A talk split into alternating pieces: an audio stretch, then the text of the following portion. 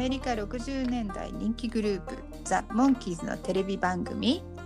ザ・モンキーズショー。日本では1967年から日本語吹き替えにて放送されました。その後1980年の再放送を見てファンになった。ちびうさぎバニーとデカウサギヘアがショーを振り返りながら日本語でモンキーズ愛を語り合います Let's go, the monkeys! レッツゴーザ・モンキーズポッドキャストへようこそ。バニーヘアのバニーです。バニーヘアのヘアです。よろしくお願いします。では前回のお話 We Love Mama を聞いて。はいあのいつも思うんですけど自分の滑舌の悪さが 気になって。007でちゃんと言えないんで頑張って口の筋肉を鍛えますそうだったかな、うん、うん、あんまり気がつかなかったんですけど、うん、でメリーさんのセリフをね言ってる私たちの言い方が声優の津田真理子さんになってるなと思って、うん、すごい面白かったです。なるほど、ね、録音してる時はすごい大好きなシーンを台無しにしないようにって思って、うん、なんかちょっと今までにない緊張感があったと思います。そうですね。それでは今回の制作記録を紹介しましょう。はい。日本語題はブロークンハートです。このタイトルについて今まで考えたことなかったんですけどパッと聞いたら、うん、モンキーズ4人の心のつながりがパーンと壊れちゃったのかなと思ったんだけど、うん、失恋っていう意味なんですよね。だからオチのネタバレになっちゃうかな？きっとねあのこれ聞いてる方はオチは皆さんご存知ですから大丈夫だと思います。うん、で4人が同時に好きになるエイプルさんのハートも一時期4つに割れちゃったことも連想しちゃいますね。おそうだねで、えー、日本の放送は1968年昭和43年5月3日第31話です。はい、で現代は「モンキーズ Get Out More Dirt」っていうんですけど、うんともっと汚れを落とすモンキーズって感じなんですけど、なんで？と思って、えー、いろいろ読んでたら洗濯石鹸のコマーシャルのシーンがこのお話の中にあるのでその流れでこのタイトルじゃないかなっていう説がどっかで書いてありました。うん。でえー、アメリカの放送日は1967年の4月3日。シーズン1の第29話として放送されました。でこの放送があっして2日後から第2シーズンの撮影が始まったそうです。うん。で、えー、撮影された日は1967年の1月23日から25日前回「We Love Mama」がコンサートと実況の撮影の直前だったっていう話をしましたけど今回はそのコンサートの直後の撮影です。お疲れ様です。はいお疲れ様です、うん、ミッキーはね今回空中を飛ぶシーンがあるからなんか早速撮影が大変そうなイメージがありますね、うん、ね大変だね、ね。で、えー、脚本を書いたのはおなじみジェラルド・ガードナーさんとディック・ルーソーさんで、えー、演出は今回はジェラルド・シェパードさんですね。はい、えー、でこの方はまたの名をエイリアスなんだけど、はい、えー、ジェリー・シェパードさんとも呼ばれていて、うん、えー、ニックネームかなわかんないけど、えーと、ララスベガス万歳のお話も演出されています。このお話の挿入歌はモンキーズてモンキーズのテーマの一部とあとどこかで知った子、うん、A Girl I Knew Somewhere ですね、はい、えー、マイクの作品でプロデュースをしたのはチップ・ダグラスさんで、うん、えー、The Monkeys Pad Podcast っていうのを最近見つけたんですけど YouTube 配信で見れるインタビュー番組があるんですよね。はい、でそれで、えー、チップ・ダグラスさんのインタビューをやってましたので、えー、貴重ですね。うん、よかったら聞いてみてください。うん、結構面白いです、この番組。登録しちゃいました。うん、はい。私も聞いてみよう。うん、でアメリカの再放送は、えーと、1970年と71年に、えーと、と2回ずつ、ね、CBS で再放送されてて、うん、ABC の方でもに、えー、72年73年と再放送されてます、はい、でどこかで知った子のところが CBS 放送からはスチームエンジンに差し替えてあるそうですえー、スチームエンジンですか、うん、あスチームじゃないけどエンジンという言葉はマイクのオートバイに関連する気がします。おでスチームエンジンはね結構好きなんだけど、うん私はピーターのハープシコードの映映像がどこかで知った子に合ってるからなんとなくね、そっちの方がいいかなと思って、スチームエンジンはちょっと想像できないんですけど、えーこっちの方もチップ・ダグラスさんの作品ですね。うんでこの曲の話もさっき言ったインタビューの方でちょっと話してます。えー、興味深い。はい。えー日本の放送の音楽は最初の放送と同じどこかで知った子ですね。で、日本のレーザーディスクにも同じ曲で、えー収録されています。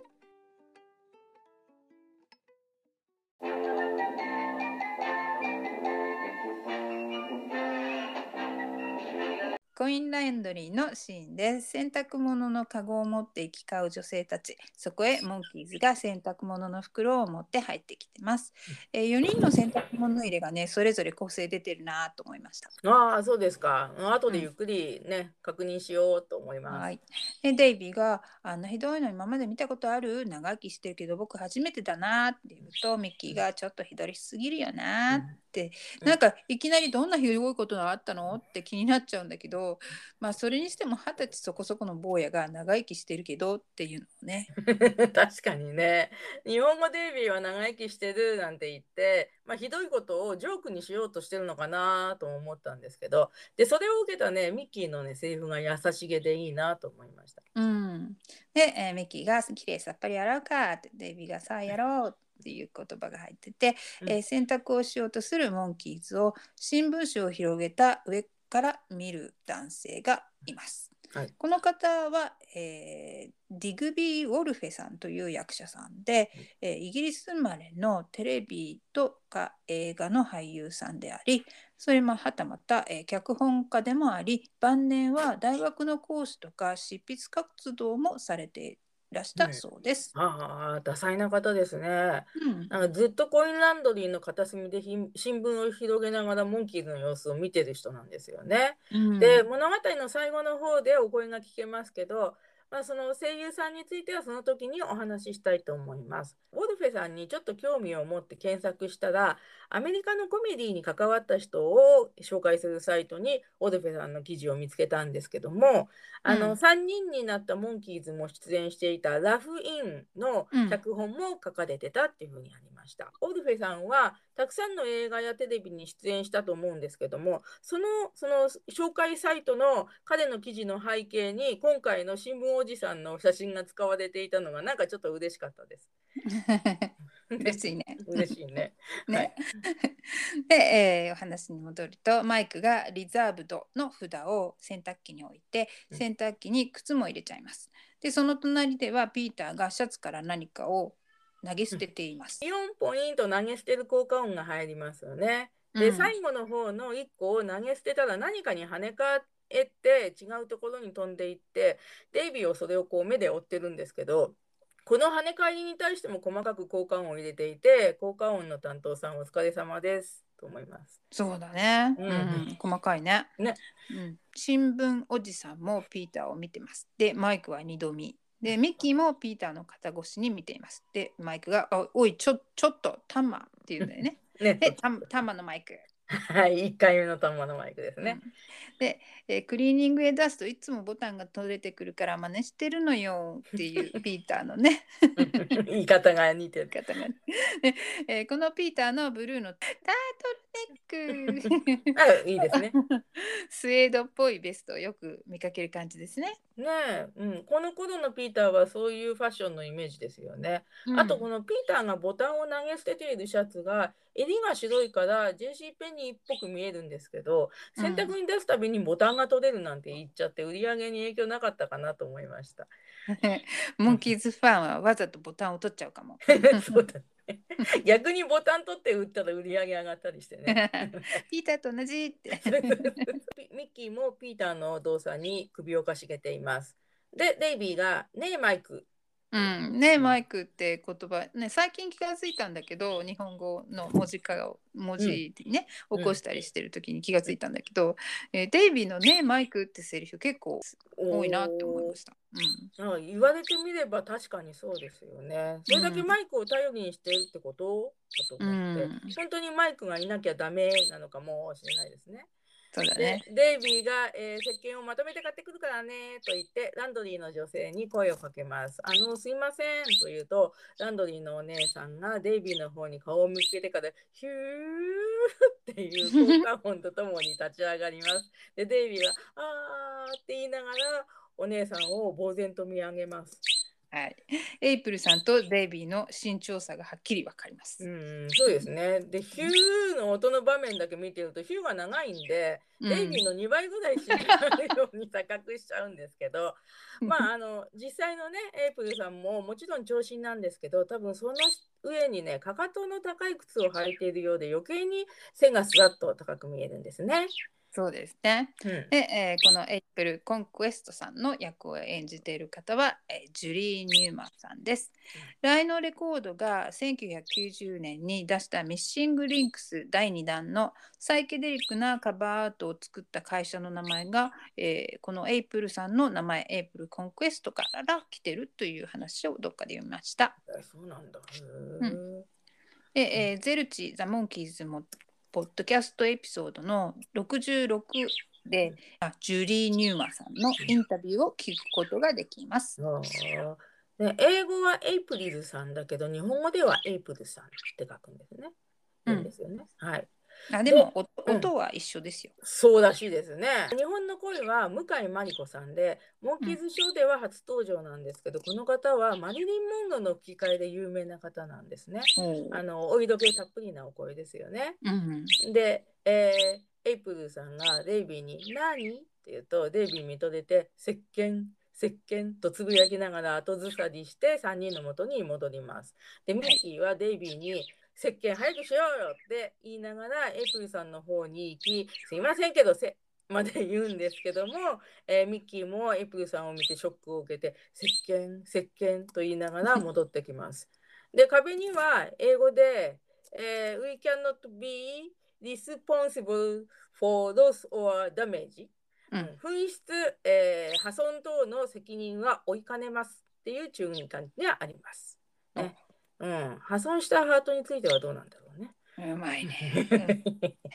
はい、ね変になっちゃった2人を見てマイクが「ねボケてんのかい?」とかって言ってる間にピーターが右にフレームアウトするんだけど、また石鹸石鹸ってつぶやきながら戻ってきたので、えマイクが「石鹸がどうしたんだよ」ってまたフレームアウトして「うはっていう 声が聞こえて 長澤さんのね。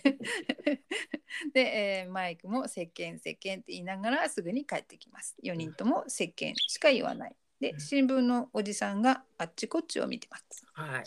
あ高校時代このエイプルさんの感じを見て美人でスタイルもいいんだけど大人っぽすぎてなんとなく4人に不似合いな気がしてたんですよね。でもっと可愛らしい美人の方がいいのにななんて思ってたんだけど大人になってジュリー・ニューマンさんのキャリアが分かったりして4人にモテモテのゲストの役に合ってるなって思うようになりました。うん。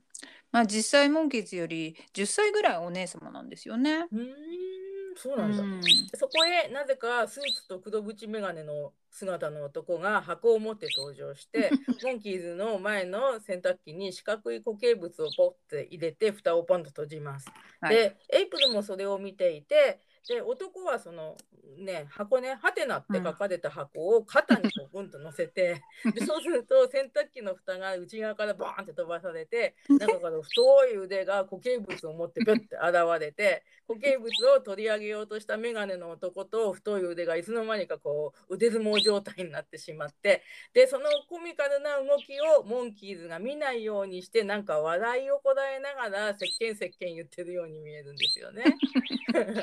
なんか突然ねモンキーズ笑ってはいけない選手権が始まったような感じで なんかデイビーの顔がね一番笑わないようにすごい苦労してるように見えました。そうだね。で、このメガネのおっさんの役をやってる方は、うん、ワリワリコックスさんという方で、うん、えー、まあ、ガールズガールズの時にね窓拭きおじさんが出てきたのと同じように、はい、当時のテレビコマーシャルのパロディで、えー、このウォリーさんは実際に洗濯洗剤の CM に出演されていた方だそうです。あそうなんですか、うん、え本人を登場させちゃったのね。ね。まあね、そりゃモンキーズたちはますます話題たくなりますよね。そうだね。ね で、えー、場面変わってモンキーズのお家のシーンです。まだ石鹸石鹸とつぶやきながら帰ってきた4人です。それぞれいろんな椅子に座ります。でマイクが「ああ洗濯物取ってこよう」って立ち上がって歩き出そうとするんだけどミッキーに「もう来てるでしょ」って言われて、えー、靴を脱いでひっくり返すと水が垂れて苦笑いをします。でデイビーがちょっと僕と立ち上がると後の3人も立ち上がってデイビーを制するような雰囲気です。でデイビーが座ると3人も座る。うん、でミッキーがえっ、と、おばさんだ。おばさん病気なんだ。もう40年も会ってないんだよ。確かあの洗濯屋の近くに住んでるんだ。早く行かないと大変だぞ。うん、今優しいおい子が行きます。おばさま、おばあさまって叫びなれ、叫びながら出て行っちゃいます。そうですね。いつの間にかおばあさまになっちゃってるんだよ。40年も会ってないっていうセリフはリバイバル当時にはえー、まだ20代前半なのにって思ったかもしれないけど今は、うん、ああ40年会ってないんですかって妙に納得してしまいますね。モンキーズも自分も40歳はとうに過ぎましたからね。うん、で英語の方のセリフを見てると7年間会ってないってなってるんですよね。だから日本語はよく大げさにすることが多いんですけど40年はちょっと長すぎだなとか思 って。確かに確かに、うん、はい。でマイクが立ち上がって「ドッグフード買ってくるよ。もうなくなっちゃったからな」って言うとデイビーが「犬なんていないよ」って言って。で、マイクはドアの方にこうやって向かいながら「じゃあさ犬買ってくりゃいいんだろう？犬っていうのはいいもんだからね。うんと可愛がってさ飲み取ってやってそれにまた飲みつけてやっちゃったりして。で猫と一緒に遊ばせてやって猫もいなかったよな。一緒に買ってくるよ。バイバイ」と言って出ていきました。ね、今回ちょっとね映像を見ていて、えー、思い出したんだけど、うん、日本の輸入品屋さんで手に入れたビデオテープ BHS の方なんだけど、うん、そっちのテープをあのニュージーランドに持ってきて見てたことがあるんですよね。はい。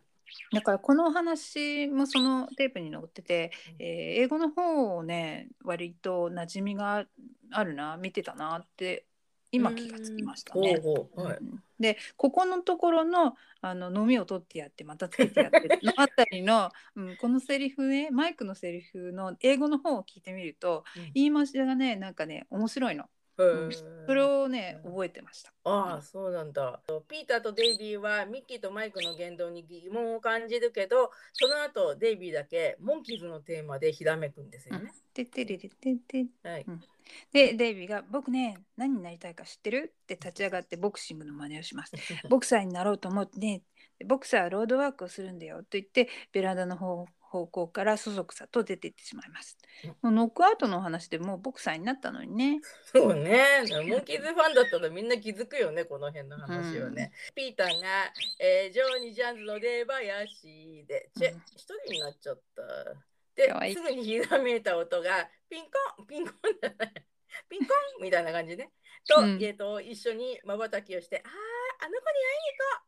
うん、かわいいピーターの素直キャラ、かわいすぎるよね。ね一番素直でかわいいよね。うん、で、場面がコインランドリーに変わって、エイプルさんがいる机には顕微鏡とか試験管なんかが並んでます。そこへデイビーが、こんにちはと言って入ってきました。うん、なんかロードワークの速さからかベランダから出たのが幸いしてかエイプルさんのところにデイビーが一番乗りしましたね。はい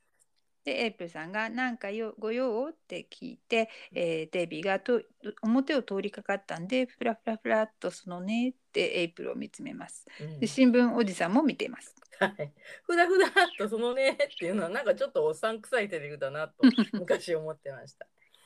で座ってるエイプルさんの顔に立っているデイビーが自分の顔を近づけて「何してるの?」って聞くと、うん、えー、エイプルさんが「大学院の勉強って博士号を取りたくて選択大学通ってるの」って言ってヒューッと立ち上がる音がまたします。で胸がねデイビーの顔の近くに来るのでデイビーが焦って姿勢を直します。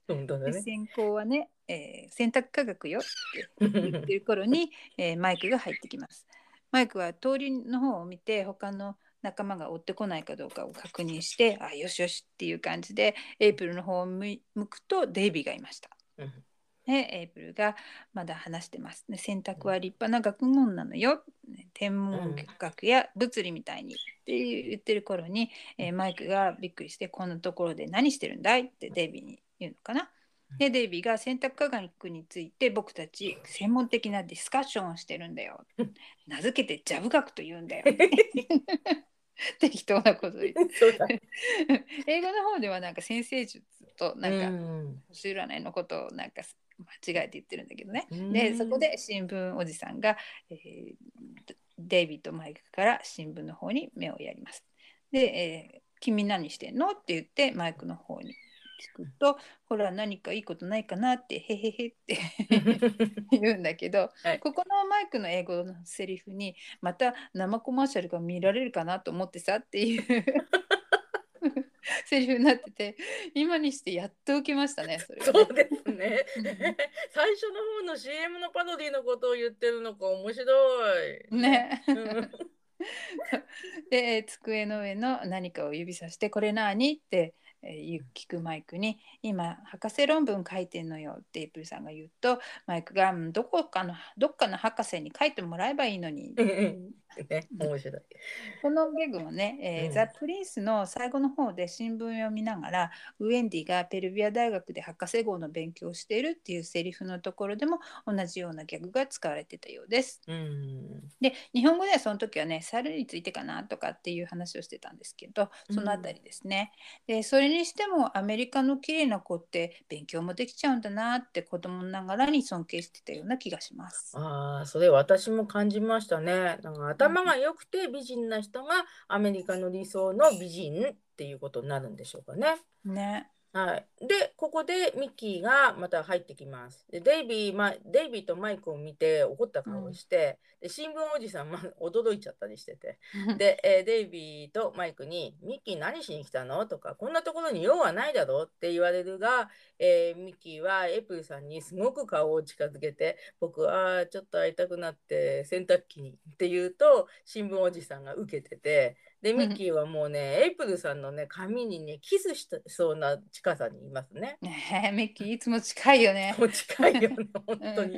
ね、で、デイビーが、エイプルもっと選択の話してくれないって言うと、エイプルは自分の研究分野を熱く説明しながら、まあ、うん、ね、大学の研究者ってその分野のオタクみたいな人が多いですよね。うん、そのくらいにならないと研究にならないんじゃないかなって感じですね。ね、うん、そうだね。で話しながらだんだん興奮してきてデイビーの手をこう取ってで世界中で汚れ物が一日に何枚出ると思うってデイビーの手を見て爪汚れてるわって言うんだけど でマイクもこう自分の指爪をね気にして見ています。うん、でミッキーに至ってはエプルのえっと、肩に顎を乗せても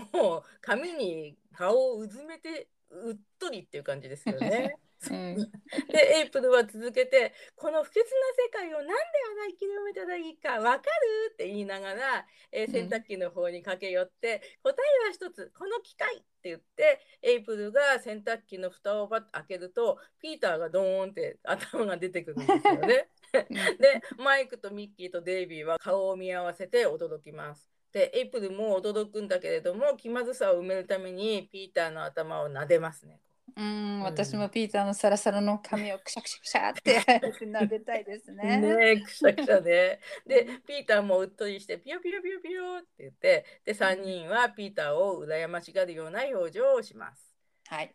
で場面変わってモンキーズのお家になります。で4人が四方に分かれて真ん中でうまくすれ違うように行ったり来たり歩いてます。っていう言葉でちょっと説明するのは難しいですけど。そうですね。あの YouTube で見てください。はい、でどういうタイミングでこう歩けばね中央でうまくすれ違えるかってのはきっと何度もリハーサルしてみたに違いない。うんそうね。うん、でマイクとデイビーが立ち止まって「彼女君には大きすぎるよ」っていうマイクにデイビーが「背なんて関係ないさ」って言うんだけど、うん、このデイビーのセリフにちょっとホッとする私は背が高い中学生でした。おーなるほど。でえミッキーが口論を止めに入ります。仲間割れしたら後で泣くだけだと言いつつテレビをつけます。そうすると4人とも座ってテレビを見ます。で、えテレビの中の人が「こんにちはシスター博士の人生相談です」「愚から皆さんに光を与えたいと思います」って言うんですけど、うん、この、えー、ローリン・シスターズっていう博士の役をやってる方は、うん、えー、クレア・ケリーさんという方で、えー、この役柄はね、えーと、ドクター・ジョイス・ブラザースっていう心理学者の方がいて、うん、えーと、お悩み相談番組っていうのが当時あったそうなんですよね。うんでこのジョイスさんっていう人をちょっと調べてみたら面白くて、うん、28歳の時に当時旦那さんが内科医のインターンで化石が少なかったんで、うん、クイズ番組に出て賞金を獲得したそうなんですよね、うん、それでたちまち有名になってそれからテレビ番組で引っ張りだこになったようです。面白いですね。この博士にも元になる人がいたんですね。で元ネタはブラザーズさんでこれはシスターズさんなんそうですね。で、日本の声は木宮涼子さんですね。えっと、以前、スターハントの時にファンのお母さんの声を演じてましたけど、その時のお名前は桜井涼子さんでした。うん。うん、あそうかそうで、演歌の花道のナレーションで有名な方でした。はい。で、えー、ピーターが愚かなのバレちゃったねって言って、えー、ミッキーが予想よこんな番組と嫌そうな顔してテレビを消しに行こうとするんですけどマイクにたまには言うこと言うからさって言われてまた座ります。でシスター博士が、えー、相談のお手紙を読みます。好きな女性を勝ち取る方法を教えてください。内気な男よりって言って眼鏡を外して、えー、女性の心を捉えるには頭を使うことです。って言うとデイビーが「その手は考えつかなかったな」ってピーターも「本当?」って言うんだけど、うん、坊やたちは自分から言い寄らなくても女の子の方から寄ってくるから思いつかなかったね。ねえ普段はモテモテちゃんたちだからね。はい、はいでシスター博士が彼女がどんなタイプの男性に興味を持っているかを調べそのタイプになればいいのです。というので4人ともテレビを見ながら表情はよしやったうでって険しい目つきをしてるんですけど、うん、でも全く関心のないことを装って口笛とか鼻歌を歌いながらこう立ち上がってで次の瞬間わーわー言って四方に散っていきます。でデイビーはモンキーハウスから出て近くの公衆電話でダイヤルをジーコロジーコロってね 懐かしいジーコロ。はい、で、えー、ミッキーはおなじみのモンキーハウスの赤い電話。でピーターは電信柱に上がって電信柱の上部にある電話をかけます。うん、でマイクもまたモンキーハウスの中で黒い靴型の無線電話を使います。はい、えー、デンビーが、えーと、探偵のような服装でネクタイをこうやって直しながら、はい、えー、その時今気がついたんですけどイギリスの雰囲気を出そうとしてる衣装なのかもしれないなと思いました。なるほどね。うん。まあでもほらテレビ電話じゃないんだから身だしなみはどうでもいいんだけど。うん、その気になんなきゃいけないからかな。ありがとうございますとかって言いながら受話器をこう握ってお辞儀してる日本人とすごい似てますね。そうですね。はい。で、えー、デイビーはエイプルさんのお母様ですか ?BBC 協会のものでございます。BBC って何か？ベターベタークリーニングです。っています。ね、英語のセリフでは私 BBC 協会のデイビッド・アームストロング・ジョーンズと申しますって言ってます。はい。次回のバイバイブロードウェイにも出てきますね、デイビッド・アームストロングね。うん。で今の今までねこれベタベタクリームだと思ってたの。うん、イギリスの BBC が、やってる番組をそのままニュージーランドでも放送することが多いんですけど、うん、ね、番組の最後の方で BBC とか出てくるとそのロゴを見るたびに「あベタベタクリーム」とかって 心の中でつぶやいてる自分がいます。そういうふうなこと聞くとね私もそういう習慣が映るかもなと思いました。マイクの場面が映ってて、えー、黒いハットをかぶった清掃をしている感じで、で マイクが「もひもひテープルさんですか?」もひもひなんで、で「ああ」って言って「うん、お邪魔します私はチョロイドいやあのフルフロフロイド博士です」えフロイド？ハインデンベルグ大学の教授でしてあら洋服を履いてる？とか ハイデンベルグ大学ってドイツに本当にあるようですよ。うん、正式名称はウプレヒト・カール大学ハイデンベルグっていうそうで、うん、ドイツで最古でヨーロッパ有数の名門大学っていうことですね。で、マイクは博士論文を書いてるエイプルさんを意識して名門大学の教授を装ったのかなと思うんですけどサントニオ大学じゃ役不足だったのかなこの靴がね無線電話になっているのは、うん、ソレイケスマートのパロディだそうです。おね靴型の無線電話とかね、うん、ライター型のカメラも以前出てきたことありますけどもその同じようにスパイの道具なんでしょうね、うん、きっとね。はい、でピーターはクリーム色のシャツなんか作業服みたいなのを着て、うん、えーと、銀色のヘルメットで電柱に登ってるんですね。でヘルメットに電線が当たってるようですごい見た目に怖いんですけど で、えー、ピーターミューリンさんですか？確かエプーさんの隣の方ですね。エプーさんの趣味を教えてくれません？とかって言いますね、うん、で電柱の上の電話っていうのは用途がわからなくて不思議なんですけどなんか昔どっかテレビかなんかで見たことがある気がするんですね。でも思い出せませんでした。はい、で資料によるとこのシーンは「グリーン・エイカーズ」っていう番組、うん、CBS で1965年から71年に放送されてたそうなんですけど、うん、その番組のパロディだそうですよ。あね、でそう聞いて手持ちの本で調べたら日本語のタイトルが「農園天国」。っていうそのドラマなんですけどそれが日本で1967年から NHK で放映されてたらしいですね。でなんか都会から地方の農場に移住した夫婦のシットコムなんだそうですけども電話をかける時には電柱の上の方にある電話を使っていたっていうふうに書いてあって私はそのドラマを見たのかなとかって全然覚えてないんですけどもね。うんはい、でそして、えっとまあ、Facebook でまたリンク載せますけどもその農園天国のドラマのファンの方のサイトがありまして、えっと、当時のドラマに関する思い出が書いてあってモンキーズショー好きの私には親しみが持てる。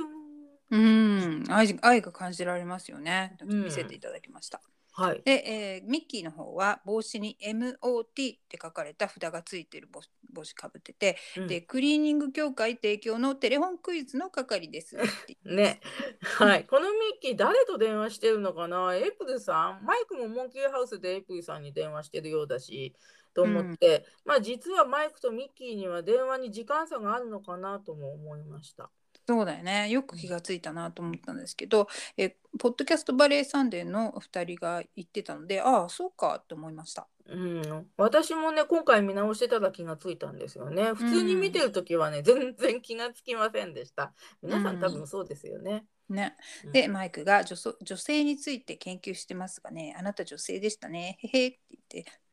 好きなんですけどどうしたらいい？って厚かましいどうぞ構いなく。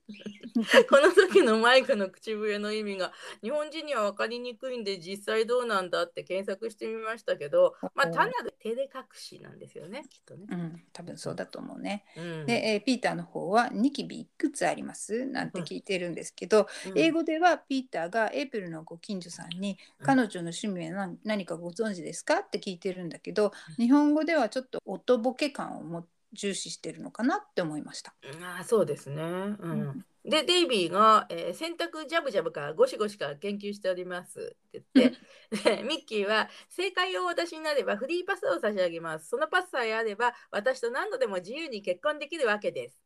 ミッキーと何度でも結婚したい。はい私も 電柱のピーターは人と人間とではどちらが賢いかっていうとそれは当然人間の方ですねなぜかっていうと人の方は間が抜けてますからはい このセリフ好きなんですよね。なんかマイクとミッキーとデイビーはエイプルさんの話題についていろいろ聞いたり話してるのにピーターだけこのエイプルさんとは全く関係ないことについて近所の人に持論を展開しているっていうのがおかしいですね。ね、日本語を生かしてる、うん、マイクの方がこの世の中で何に一番興味をお持ちでしょうかね。えいやいえ選択の他にです。行くと。でミッキーの方に場面が変わって嫌な顔でバレエってデイビーが映って前衛芸術？でマイクがまた映ってえオートバイレース？でピーターが映ってクラシック？って聞くんですよね。はい、そうですね。マイクのオートバイレースとピーターのクラシックはもともとなんか彼らの守備範囲に似てるから本人たちも視聴者もあんまり驚かない気がしますね。うん、そうだね。うん、で、えーミッキーは、えーバレエは素晴らしいですよ。選択の次にって言いながらうつむきます。で、デイビーが、さすがお母様ですね。選択はまさに前衛芸術の見本と言えましょう。英語のセリフの最後の言葉は do なんですよね。で、日本語のセリフの言いましょうのうが同じ口の形なんで、なんかとっても合ってるなと思いました。で、えーマイクが電話を切るときに、えーどうもどうも、ダンケン支援、ダンケン支援、支援支援支援って言うんだけど、以前このセリフどこにあったっけって話した気がしますね。ここだったんですね。そうですね。私も思いました。ね、うんドイツの教授だからダンケシェなんだね。今理解しましたけどね。ピーターが電話を切るとき、どうもありがとうって、カラーンと落ちたお釣りを取るときのピーターがちょっと可愛いですね。でで、ミッキーが電話機をそっぽを向いておこうとしたら、うん電話が太い腕に取られちゃう。で、で取り返そうとしたら、太い腕に掴まれて引っ張り込まれそうになります。はいで、どこかで聞いた、ああ、ああっていう声が流れて、どこだっけかねね、どこかなと思ってちょっと探してみてうん見つけました。んギャングをノックアウトの時にピーターが逃げる時にああーっていう、うん、声が流れてましたね。あ、はい。で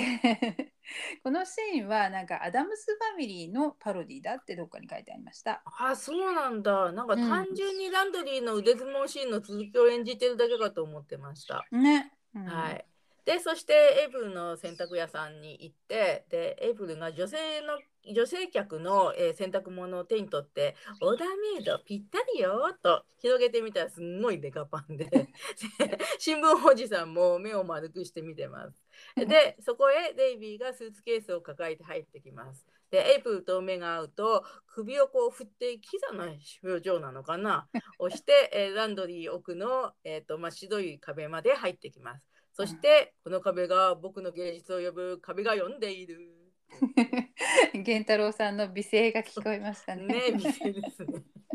で、エイプルは、デイビー、あなた芸術家だったの？っていつの間にかモンキーズの個人名を知ってるエイプルなんですけど、で、そうするとデイビーは壁の前でかっこよく洗濯もするよと言って、ここいい？って言うと、えーエイプルが、えー、もちろんというので、デイビーは、ほんじゃと言って、ペンキで壁に芸術を描きます。で、エイプルその様子を見て、素敵！って言って、で、デイビーは、待ってってこう手を出して、で、えー芸術の線をこう矢印にするんですね。で、エイプルの目がピヨピヨピヨってキラキラキラキラして、で、エイプルの目には映ったのがね、多分で、えっ、と、ベレー帽をかぶった前衛芸術的なデイビーが映っているっていう感じです。そうですね。で、ね、で、ヒゲがね、モンキーズに出てくる中国人的なんですけどね。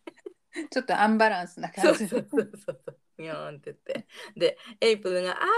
て言いながら、デイビーの両手を取って指にキスをします。はいで、そこへチェンバロの音が流れてきて、エイプルとデイビーはその方向を向くと、ピーターがチェンバロの前に座って、弦楽団を率いて入ってきます。はい。ね、で、えーエイプルがデイビーから手を離してピーターに注目して楽団のチェロのお姉さんがまた首を小刻みにこうやって振ると新聞おじさんも同じ表情をするのが面白い。い。ね。ね。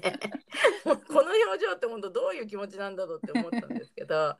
とね誰がピーター引っ張ってんのかなと思いました。うん、カメラのこっち側でスタッフさんがいっぱいいて引っ張ってんのかなとかって思ったんですけど、うん。でチェンバロの椅子が自転車になってるんですよね。でまあ、恋恋ではいないみたいなんですけどで、うんこの楽団の3人は、えー実際の演奏者さんだったそうです。でおそらく普段出ないようなテレビ番組の出演にとっても嬉しそうだなって感じがしますよね。エイプルが、えーピーターに「あなた室内楽好きなの?」と言ったのでデイビーは目を丸くして焦り出します。うんでピーターはチェンバロを弾きながら洗濯もしますって言ってでエイプルは「まあ」って言ってまた目をキラキラしてピヨピヨピヨピヨって言ってでピーターが塩ビ服を着て、えー指揮者のような手真似をしています。でエイプルはピーターのチェンバロにこうまてもたれかかってへやってなってるとピーターがリクエストはって言ってでエイプルは「まあ」ってうっとりするんですけど、まあ、最近始まった「勝手にピーターに聞かれたい」シリーズ。ね、いいなピーターのいい声でリクエストはって聞かれたいですね。デイビーがうっとり顔のエイプルにねエイプルちょっと待ってって言って、うん、えー、忙しいクラシックっぽい音楽に乗ってミッキーが踊りながら入ってきます。で新聞おじさんがまた驚きます。でえミッキーがチェンバルの上に寝転んでエイプルにアピール。ビビダッパー。って言うとエイプルが「ミッキーあなたバレエできるの? でミッキーが「洗濯だってするよ」って言って踊りながら店内を飛ぶんですけど、うんうん、デイビーが「どうやったらできるの?」って聞くと「愛に生きるものは何でもできちゃうんだ」って言うんですけど。この映画のセリフはスターハントの時で、デイビーが椅子につながれてた鎖をぶち切った時と同じセリフです。そうなんだ、うん、でその後英語では入ってないんですけど鈴木ミッキーの日本語版が頑張ってます。はい、いくよ、うん、いいよ。それっぱインペラデシャカにデベラパンチャがペーペー編集でつなげられるかな。まあ、宙を飛びながらいつの間にかピーターパンのような衣装を着てます。はい、もうヘアさんよくぞ文字にしてくださいましたね。文字化することがね貴重すぎちゃってすいません笑ってしまう。あいいなちょっとこれ覚えようかな今度ね。おまじないみたいね。おまじないみたいね。ゼブラカンチャかペーペー。本当だってお一昨年前の同じ頃はあの、うん、ねミキにこうマイク向けられた時にねゴインダウン歌えるように一生懸命頑張ってた。そうやね。そう こっちの方がまだ覚えやすそうだね。エイプルは目をキラキラキラって言ってまた今度ミッキーに寄っていきますでミッキーがエイプルの手を取って、チュッチュってやってるんですけどこれはなんか台本にあったのかわかんないけどエイプルさんちょっと驚いてる感じがします、ね。そうだね。でこの時ちょっと思い出したんだけど郁恵ちゃんのピーターパンがいつだったのかなと思って調べたら、うん、1981年 ,1 年の8月でした。デイビーがエイプルを追っかけてエイプルエイプルってピーターもエイプルを追っかけてきます、うん、そこへマイクがバイクに乗ってランドリーに入店うん、で、えー、新聞おじさんがまた驚いてます。うん、でエイプルが「まあマイクオートバイ乗れるの?」って言うと「一流のレーサーよ 洗濯もできるぜ」って言って ミッキーデイビーピーターが嫌な顔して 見てな」って言って、えー、モンキーズのテーマの曲が流れて、うん。ね、バイクがウィリーしたままランドリーをぐるぐるぐるぐる回ります。でエイプルは口を押さえて感激して弦楽団も演奏してます。でマイクは黒ずくめで、えー、白のスカーフをなびかせてなぜかライダー風の姿になります。うん、ね。うん、4人は自分の分野をエイプルにアピールしながら「エイプルエイプル」ってエイプルは何を見ていいか分からなくなって目をくるくる。目隠しをしてデイビーと壁にペンキを塗ってて、えー、うん、デイビーが可愛いよって言ってるんだけど、そこへ危ない気をつけてとミッキーに駆け寄ります。はい。ね、エイプルを置きっぱなしでマイクとミッキーに駆け寄るデイビーとピーターに男気を感じましたね。そうだね。うん。でオートバイ壊れちゃってほらって言うデイビーに、えー、ミッキーがオートバイそれより僕の足を壊れちゃって足とかって言ってんだけど、エイプルさんは事故に遭ったモンキーズを気にせずかっこいい4人に1人で盛り上がってます。でなんかマイクがいい気分になったのは初めてだって言ってるんで。そうだったんだ、マイク。ね、で、エイプルはまだまだ盛り上がる。大好き。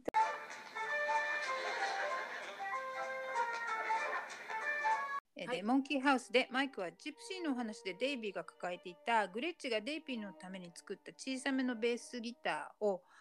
いじってる感じですね。ちょっと見にくいんですけど、うん、うん、それっぽいです。でピーターはアコ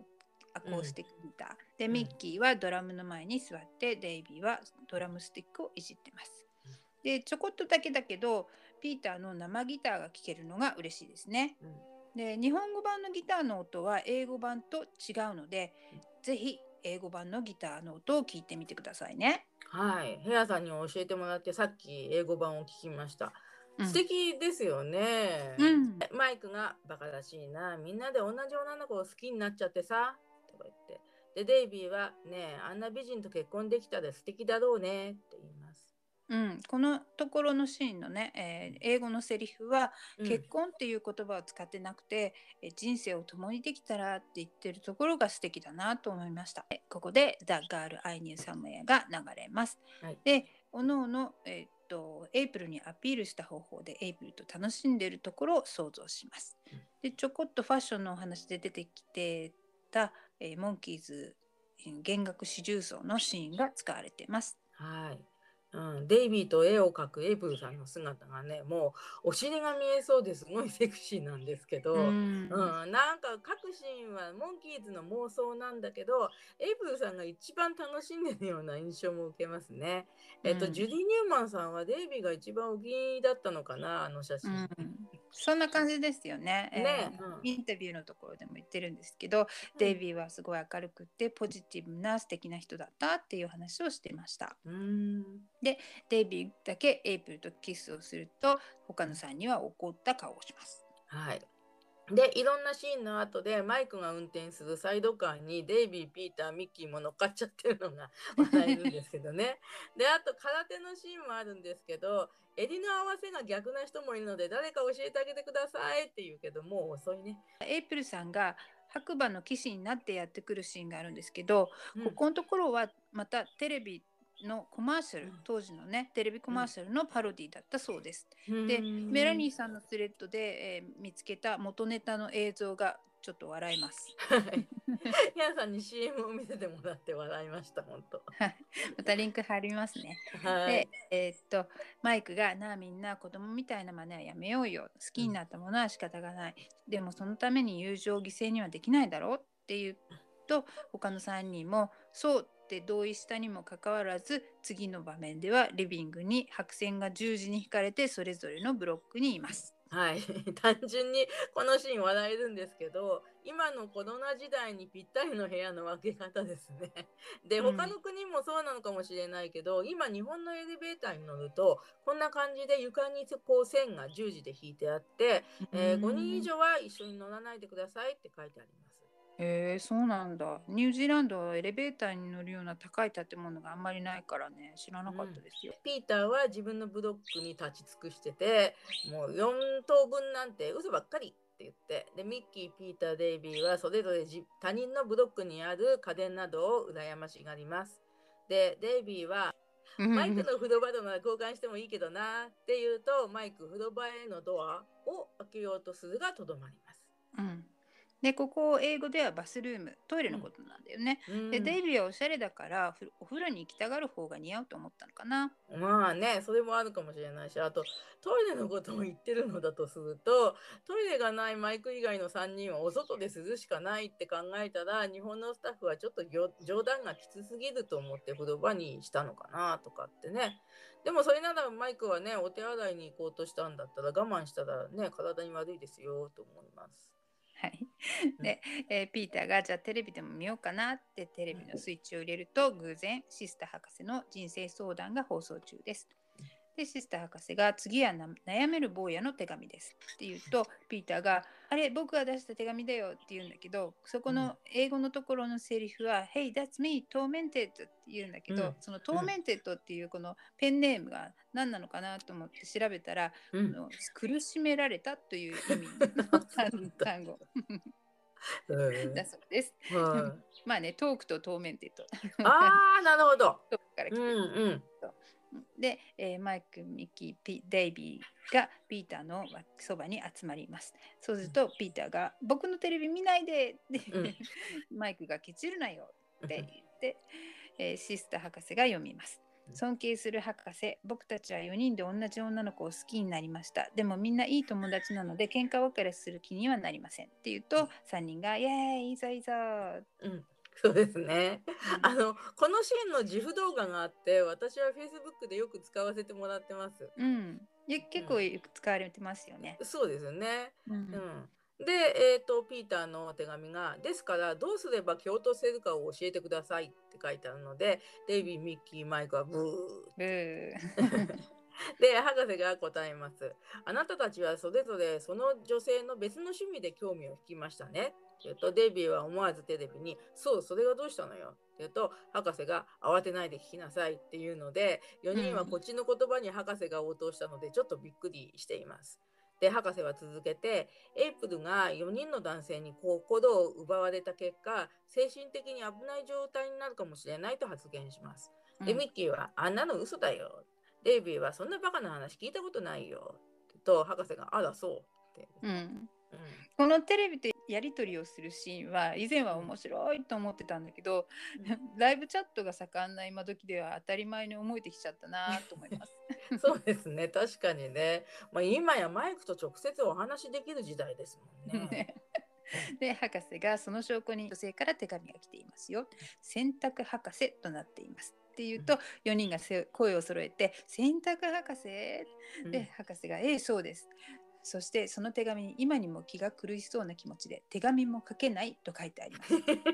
書いてるじゃんっていうね ツッコミをする時あるんですけど私たちがこのお話を見すぎているせいかなんかちょっとスルーしがちですね。でモンキーズたちがエプルさんにそれぞれの趣味を見せる時にいちいち洗濯もするよとか洗濯もしますとかって言ってるのもなんか当たり前に思われすぎちゃってスルーしてますね。うん、そう言われてみたらそうですね。うん、で4人が「かなりひどいな」って言って、えー、また博士が発狂するかもしれませんって言うと「本当ひえー!」って4人が驚いて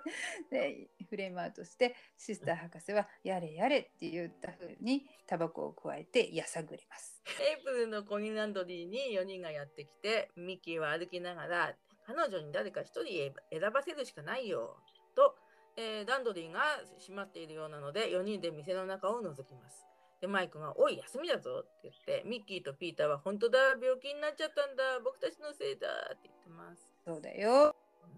みんな君たちの魅力のせいでモンキーズ大好き病にかかっちまっただよ。もう半世紀以上病気が治らない人もいるぞ。一度かかったら一生治らない病気らしいぞってなわけで。なわけで。ここでマイクの2度目のタンマタンマ。ね、ちょっと冷静に考えようよ。ね、このお店土曜日が一番混むよな。今日休んじゃったら学費を稼げないよっていうんですよね。ね今日は土曜日だったんだね。ね。うん、デイビーは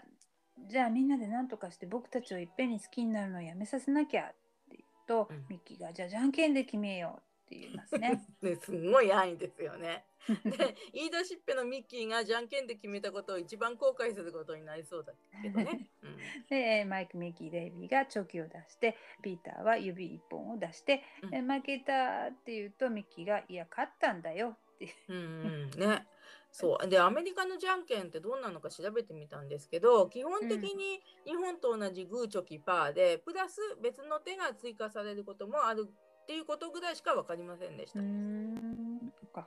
で、うん、えー、君は店を頼む。僕たちは彼女の家へ行って慰めてくるから、彼女が元気になったら君に譲るよってマイクに言われて、うん、えー、ピーターが全部くれるの？って言うと、ミッキーが いいや。いいや。デイビーが全部ってのはまずいよなって、ミッキーが3分の2でいいだろふふふって言うんだけど。あのこの辺りの会話の日本語だけだと思うんですけど全部だの3分の2だの、受け取るようによってはちょっとなんかエッチな感じを受けました。モンキーズなのにね。まあ英語で何て言ってるのかなと思ってみたら3回勝負にしてみようよって言ってるみたいなんですね。うん、で割と1回目で負けると3回勝負っていう人いたよね。いたいたいた。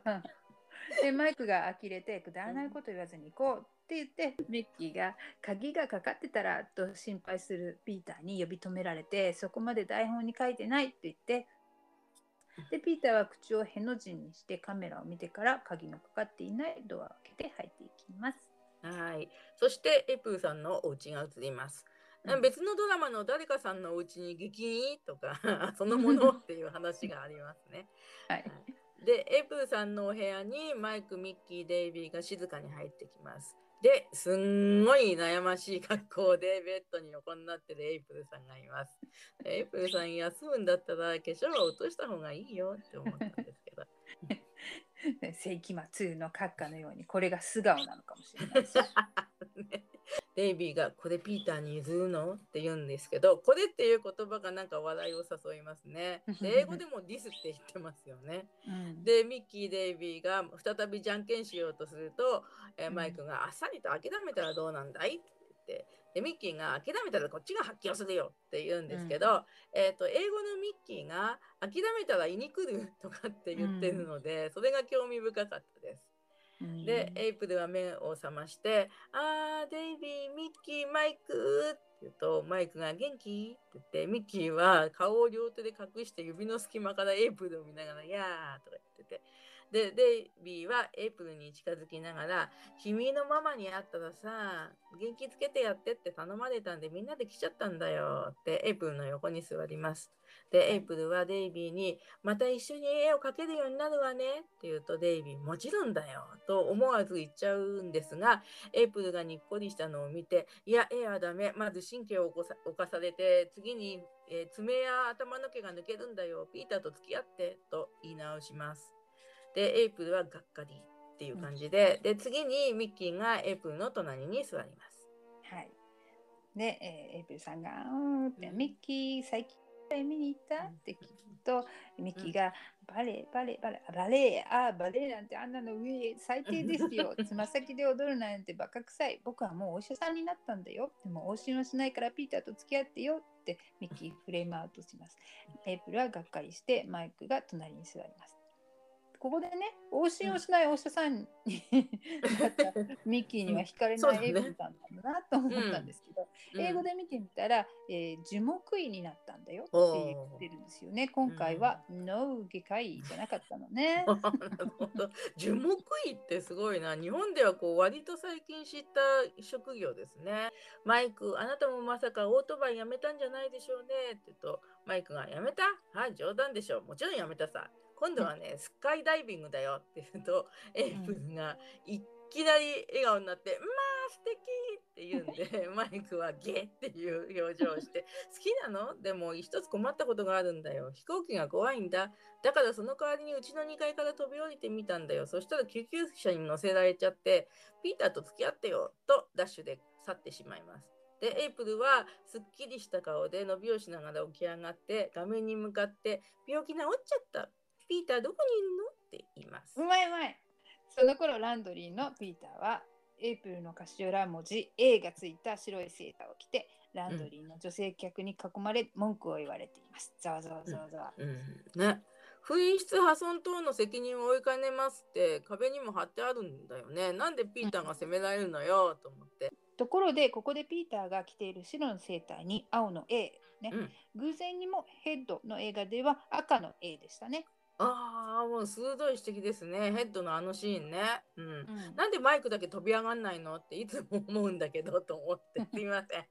横道に話がそれてしまいました。はい。はい、で、突然新聞おじさんがね、まだいたんだね。で、おもむろに新聞を畳むと上半身が裸だったんですけど、うん、スーパーマンのような BGM で、ピーターも女性客たちも注目をしています。で、さっそうと立ち上がり、え洗濯機の蓋を開けて、青いシャツを取り出して、ニヒルにこう着ようとするんですけど、シャツがきつくてボタンがはまらないことに気づきます。で、はい、僕のも縮んじゃ、縮んじゃったどうしてくれんだよって言って、他のご婦人たちに混じって、ピーターを叩きに行きますね。で、うん、まあこの新聞おじさん見た目と違う情けない感じの声でしたね。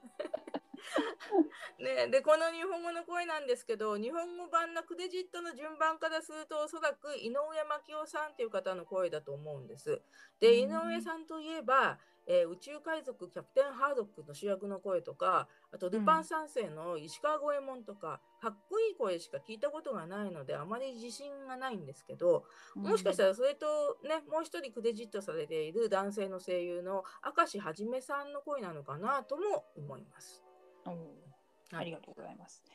で、えー、マイク、ミッキー、デイビーが叩かれているピーターのところに割り引いてきます。うん、でエイプルが3人の後ろから疲れ果てたようなピーターに近づいて「ああピーター私のピーター」って言いながら抱き合ってキスをして「うん、なんてお礼を言ったらいいの?」って言うとピーターが画面を見て「今日のいい話ね」って言うんだけど、えー、ピーターの笑顔で止めになってます。はい、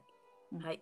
でそしてモンキーハウスに、えー、場面が戻って、えーと、別の日ですね。で、うん、ジョニー・ジャンズのデーバヤーシーがまた流れて、うん、前回にミリー・ラリーがディナーを取った丸テーブルにろうそくやグラスが置いてあります。でピーターがおしゃれなガウンを着てろうそくに火をつけていると後の3人は座り込んで暗い顔をしています。ね、ガールズガールズでお目付けおばさんを鍛える時にデイビーが着ていたガウンと同じかな？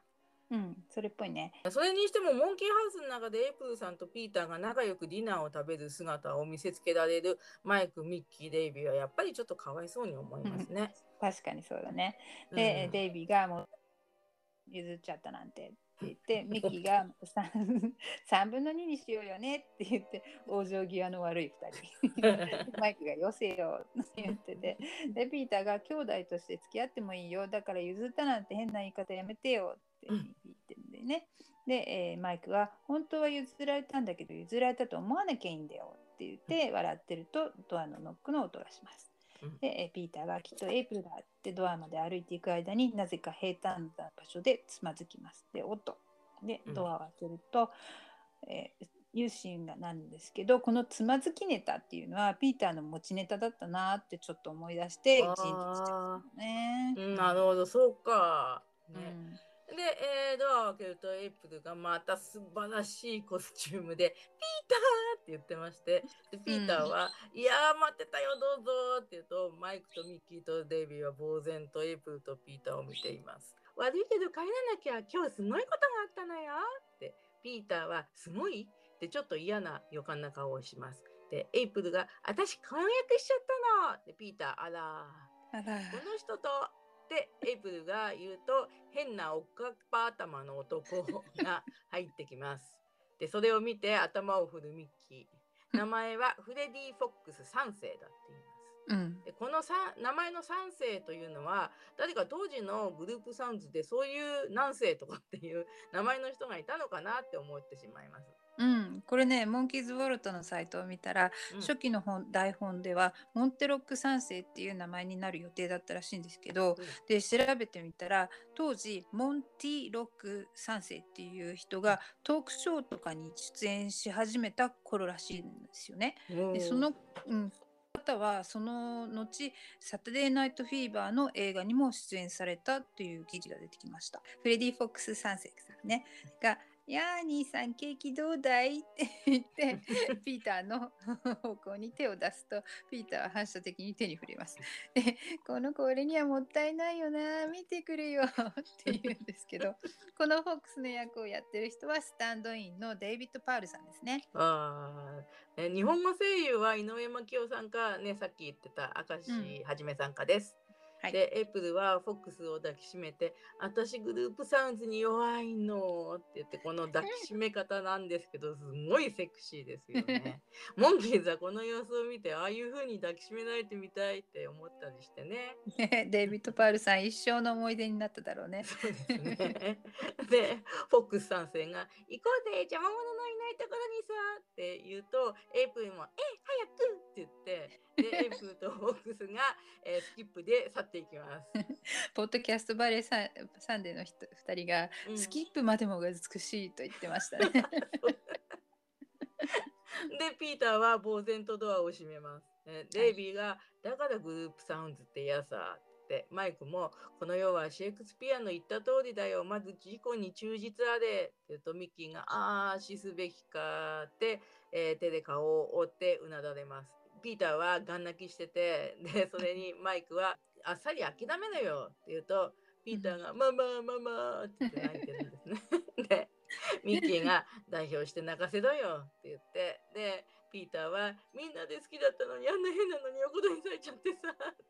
それはそう思いますね。日本語ありがとうですよね。ねはい、するとまたドアノックの音が聞こえて4人の女の子たちがいて「はい隣に越してきたの洗濯屋さんどこか教えて」って言うんですね。はい、その女の子の役は パトリシア・ホスターさんという方です。はい。日本の声は北川真理さんという方だと思われます。で、デイビー・ミッキー・ピーター・マイクは女の子を数えます。1、2、3、4って、その後自分たちも数えて、ピーターだけなぜか片手を広げて5ってなって で、ごちゃごちゃ嬉しい叫びを上げながら、玄関ドアまで行き、女の子たちと肩を組みながら出ていくモンキーズです。はい。このうちはね高校生の時はあんまり気に食わなかったです。あらそうだったんですね。えー、なんでかな？エイプルさんに比べたら庶民的な魅力の女の子たちだからかなね、思ったんですけど、えー、モンキーズに仲良く過ごしてほしいと思ってたのであ女の子が4人でよかったって単純に喜んじゃってましたね私は。あなるほどそう庶民的ねヘアさんは鋭いなそれ。ね当時のどこにでもいそうなちょっと可愛い女の子たちだからエイプルさんよりも現実的に思えちゃったのかもね。あと、うん、モンキーズの変わり身の激しさかなエイプル,、うん、エイプルさんを取られてみんなで落ち込んでいたのにこんな女の子たちが来ただけでいきなり立ち直るなんてなんでって思ってしまいました。コメディドラマなのにそういうところはなんか真面目に見ちゃってた高校生でした。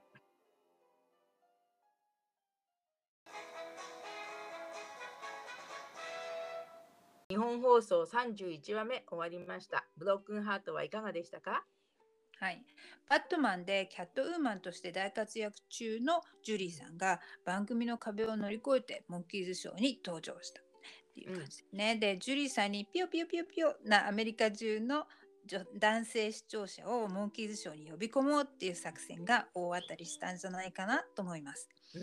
で年末年始のツアーも大成功でもう黙ってても女の子たちは番組を見てくれると思ったのかなと思いますね。うん、でそれから今までジュリーさんをキャットウーマンです有名だったとしか知らなかったんですけど今回もうちょっと調べてみて障害を持つ息子さんへの愛とか LGBT の権利への活動などの外見の美しさのみならず内面の美しさを感じました。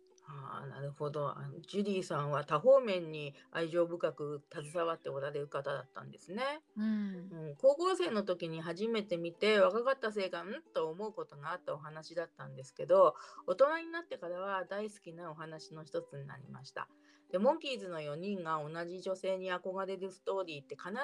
1話はまず作られると思うんですよね。でその憧れの存在がジュリーさんでよかったと思います。で何年か前に私が好きな声優の一人である三谷裕二さんが歌う「フォーブラザーズ」っていう曲をバックにしてこのお話のモンキーズの写真をつなげた動画を作ったんですけどまあただ私の好きな人たちの歌と画面を合体させただけなんですけどそのお話を今回ヘアさんと一緒に深掘りできて本当に幸せでした。すごいね、はい、再生回数が4000回以上ね。すごい。それでは次回のお知らせです。エピソード32。はい。日本放送第32話目、バイバイブロードウェイです。はい、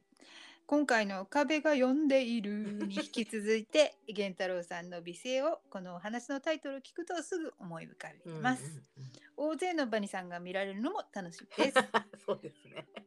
あのこのお話は私がモンキーズショーの中で一番何回も見ているお話だと思います。というのも、高校時代に一緒にモンキーズファンだった M さんが、1981年の東京12チャンネルの再放送を、うん、えー、ビデオデッキをねすでに持っていたお友達に録画してもらった唯一のお話でそれをね、ビデオを何年か手元に預からせてもらってたからなんですね。で自分の家にビデオデッキが来てから数ヶ月おきに思い出したら見ていました。で、うん、M さんその説は本当にありがとうございましたってねそんなお話についてまた細かく見ることができるのは本当に楽しみです。はい楽しみですね。はいせーの Let's go the monkeys!